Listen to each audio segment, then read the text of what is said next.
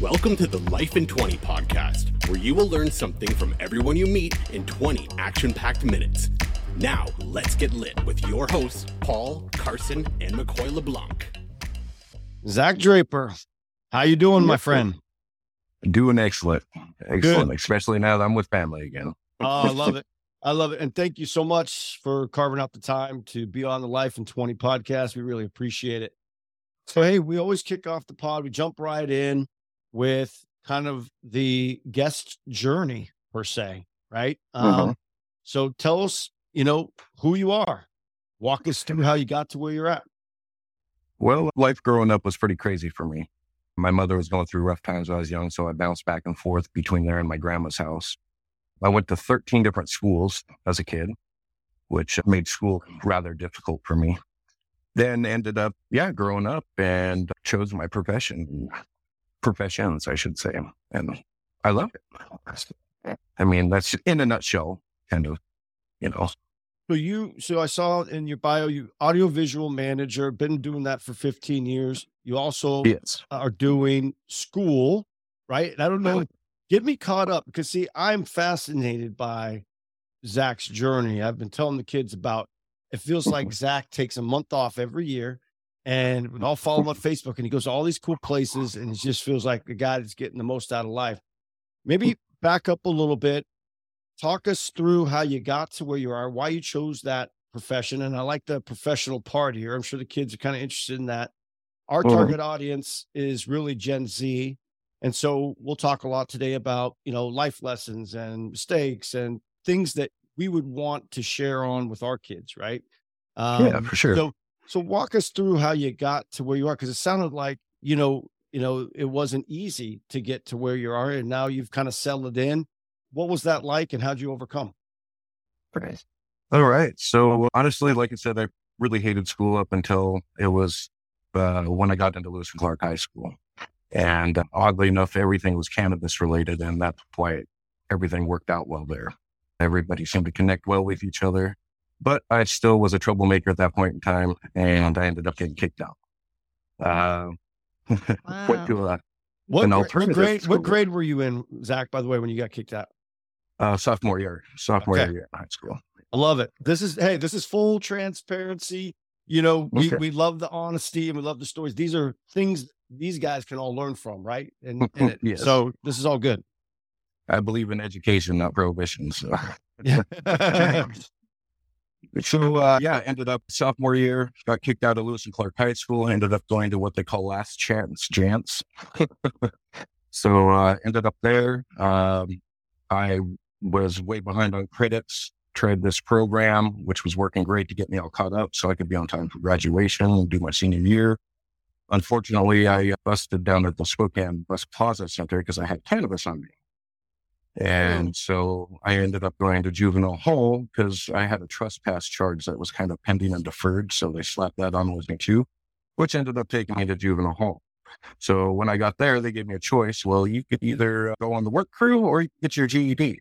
So I ended up getting my GED, which worked out great.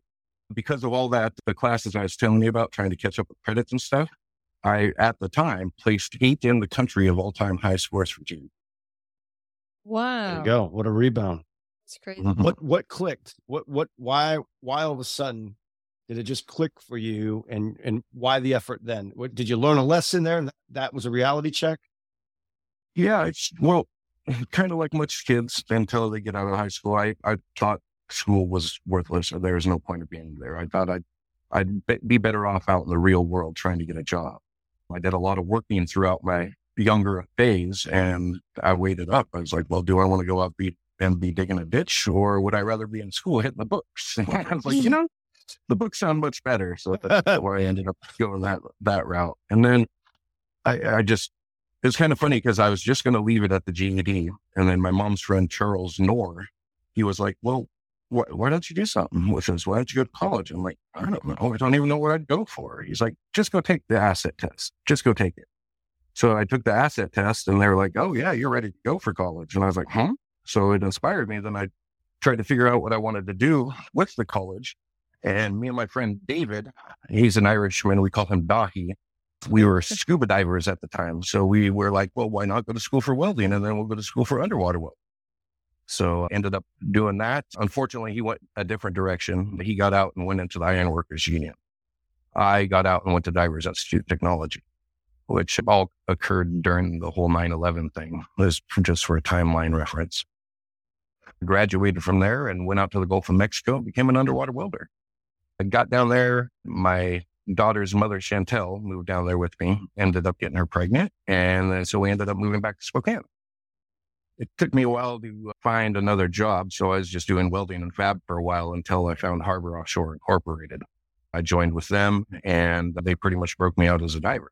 So spent 10 years being an underwater welder, ended up became a single father because my mother's or my daughter's mother left and I couldn't do that anymore. I mean, this was for timeline, that's about 2011 ish. Mm. That's when the recession really hit the diving industry. So coupled with the recession and being a single father, I had to give, give up my dream. Uh, you know, I shouldn't say give up my dream because my daughter is really my dream in the end. oh, yeah, that's a good one. I literally had $3,000 left in my pocket. I didn't know what I was going to do, was really scared, was living in a 30 foot trailer with my daughter and my brother at the time. Ended up that I was like, I, a friend came up and he's like, Hey, you want to buy some DJ equipment? And I was like, Hmm. yeah.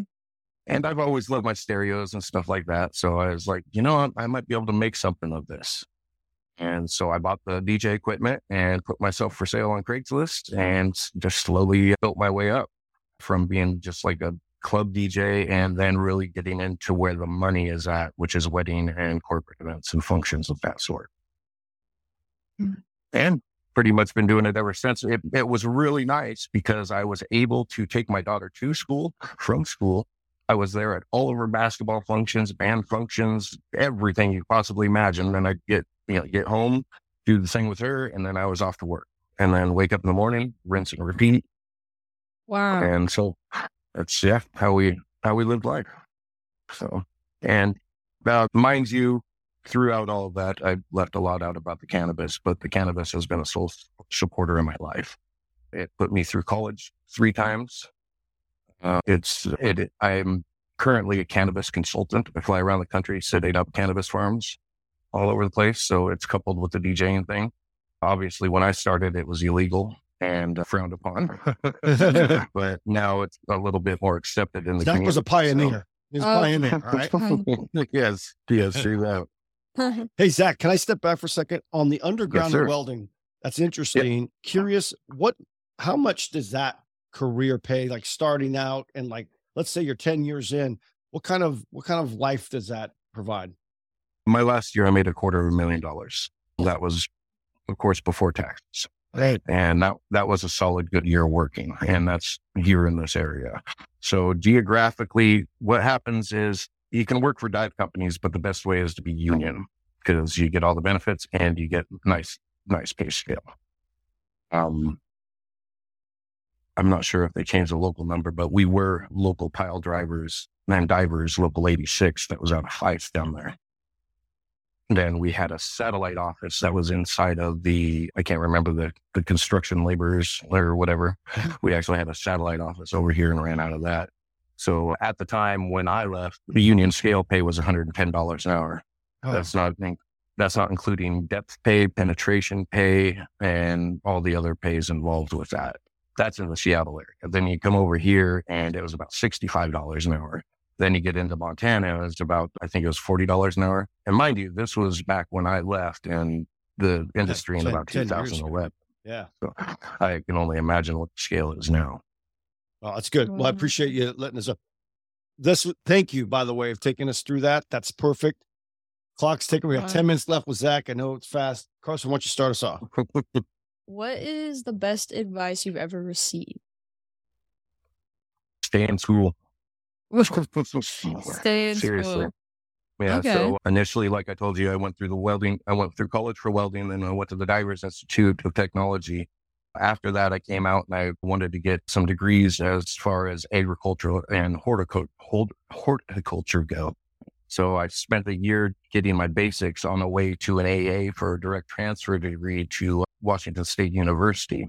Turns out in the middle of that, it wasn't really what I was going after. So I left school for about two years, came back, was able to use all those credits I had from that time. And fortunately, they allowed some credits from before, which took off a bunch of slack. And as far as my two AA degrees, ended up getting my associate's degree in agricultural agricultural business and small farm greenhouse nursery management and which is coupled for a plant science degree a, ba- a bachelor's and then coupled with doctorate which is in metaphysics relating between the relationship between human beings and plants So think about Um, this with Zach early on, right? When you think you know it all, right? Mhm. Like we all did at your age, school didn't matter, right? You grow, you mature, wiser, you see more. Look how important school was to where he's at today and, and getting back in it and how critical that was. McCoy, what you got? So I know you already talked about like how much you made when you were doing like underwater welding, but what is like the mm-hmm. starting salary for someone in your profession right now? i haven't researched that in a while well our, my profession is in the audio video trade or are you talking about the Yeah. Yeah, audio yeah, visual. yeah, the- Okay. AV, it's going to start out as basic minimum wage, and then it just takes time and experience. It just so happens, I, well, I started out with my own business, with my own company, then got on with Amped Entertainment, which I was with them for several years. Stopped with Enter- Amped Entertainment. We went different directions. That's when I really started to pick up my own business, which is A to Z Entertainment, which is now coupled with Party Labs Entertainment because I had to do a name change. We can go on that later. And then I just got this last October Entertainment Warehouse picked me up.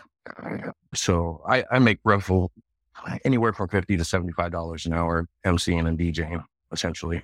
So when you do the gigs, Zach, maybe just spend a second on like what what is a wedding? What's a going rate for a wedding today? Uh, an event like that. I'm kind of expensive. It's thousand dollars on all the way up, you know, Really? just for you know basic DJ setup. Okay. And then I have projectors and screens and extra party lights and all sorts of other things that are extras.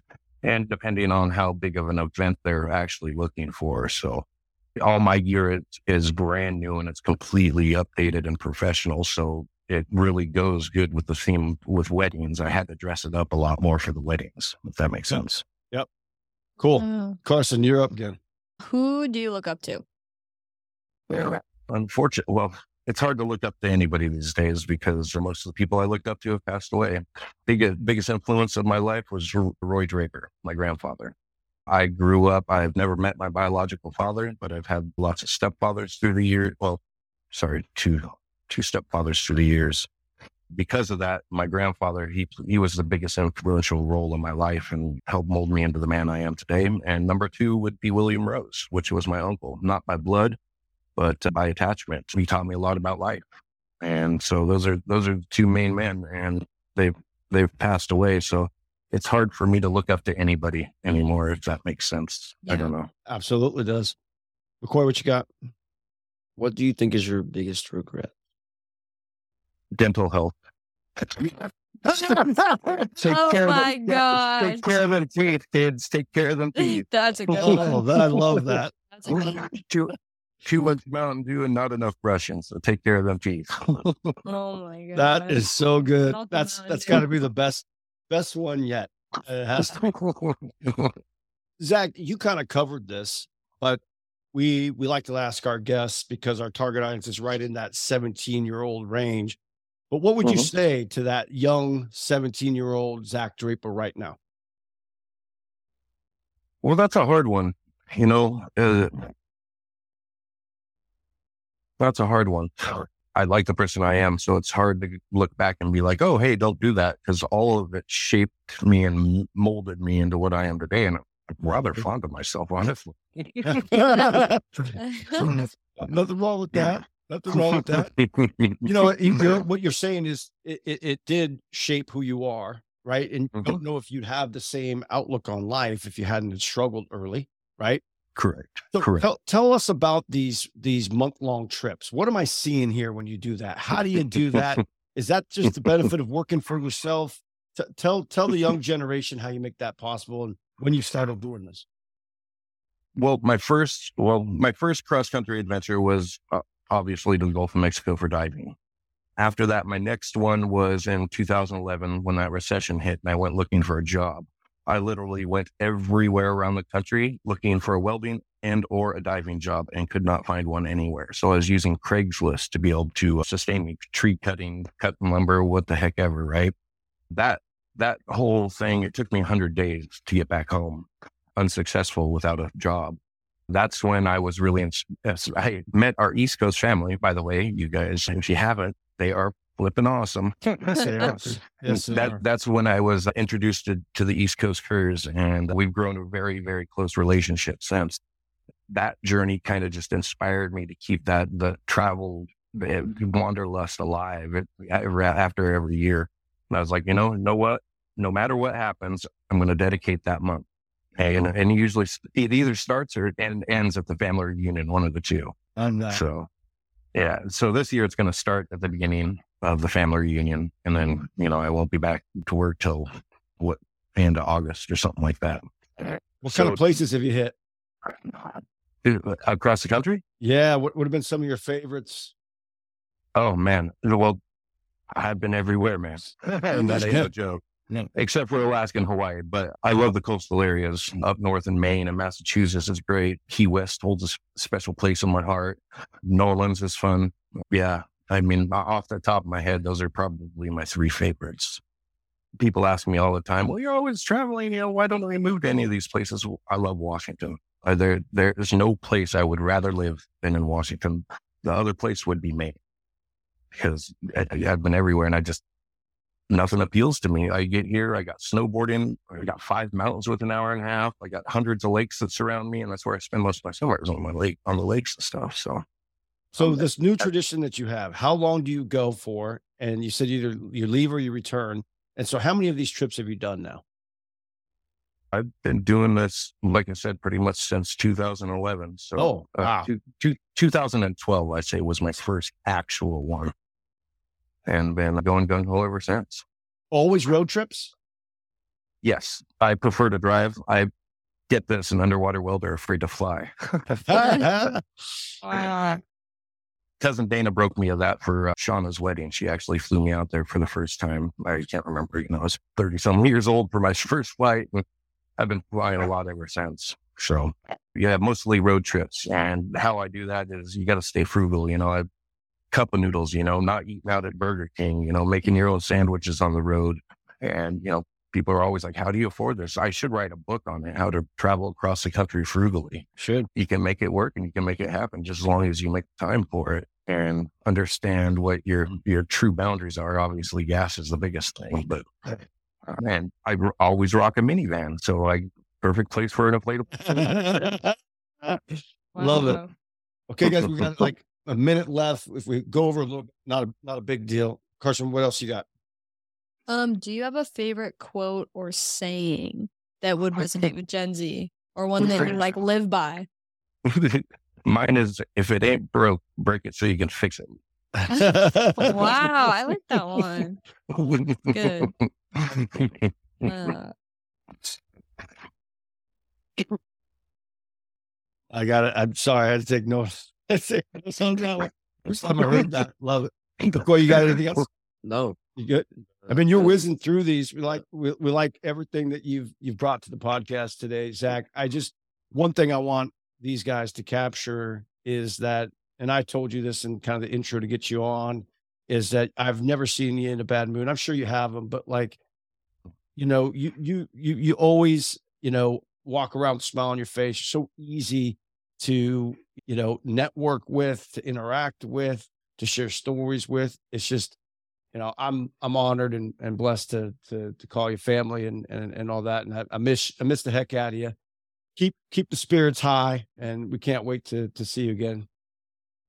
Yes, sir. And thank you for having me on here. I watched the first two; they were great, and I was like, you know. And next thing you know, boom, you guys sent me an invite. And I'm like, heck yeah, um, Absolutely.